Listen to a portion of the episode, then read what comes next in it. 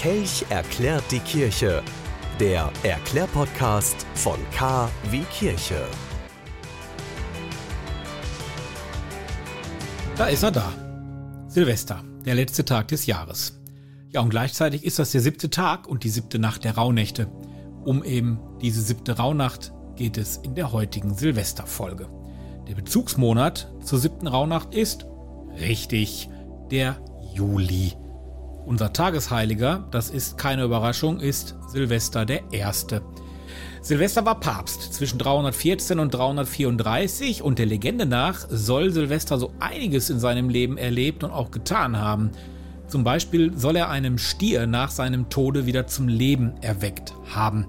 Und einem Drachen soll er mit einem Faden das Maul verschlossen haben, kann man glauben. Silvester war wohl auch beteiligt am Fund des Kreuzes der heiligen Helena und er soll auch Kaiser Konstantin vom Glauben überzeugt haben. Das glaube ich schon eher. Das sind alles Geschichten, die nicht so bekannt sind. Bekannter ist da schon der Aberglaube, der mit der Silvesternacht verbunden wird. Am Silvestertag ist angeblich ein Blick in die Zukunft möglich, wenn man durch ein Schlüsselloch schaut. Kann man ja heute Nacht mal ausprobieren. In vielen Haushalten, und das machen wir zu Hause selber seit Jahren, ist das Bleigießen gute Tradition.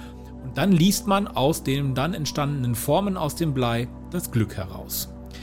Das hier, was jetzt kommt, kannte ich noch nicht. Man soll nackt über einen Friedhof laufen und dann Moos von einem Holzkreuz kratzen. Und wenn man das tut, dann soll man damit angeblich Gicht heilen können. Also wenn ihr heute Nacht noch nichts vorhabt, ne? Ja, und wer in der Silvesternacht keinen Schatten wirft, der muss sterben. Letzteres macht dann doch ja in der Dunkelheit irgendwie Sinn. Sinn macht auch, dass man Silvester im Kreise seiner Freunde und Familien verbringen sollte. Das mit dem Kreis der Familie hat definitiv einen tieferen Sinn. Ein Kreis, den man bildet, der bietet ja Schutz vor Dämonen.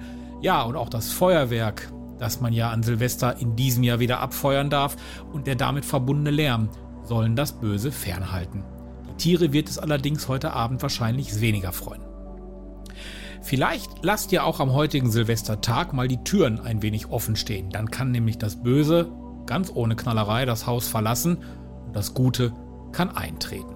Ja, es gibt noch eine ganze Menge anderer Bräuche und Geschichten zu Silvester. Das würde jetzt hier den Rahmen von diesem KW Kirche Podcast sprengen.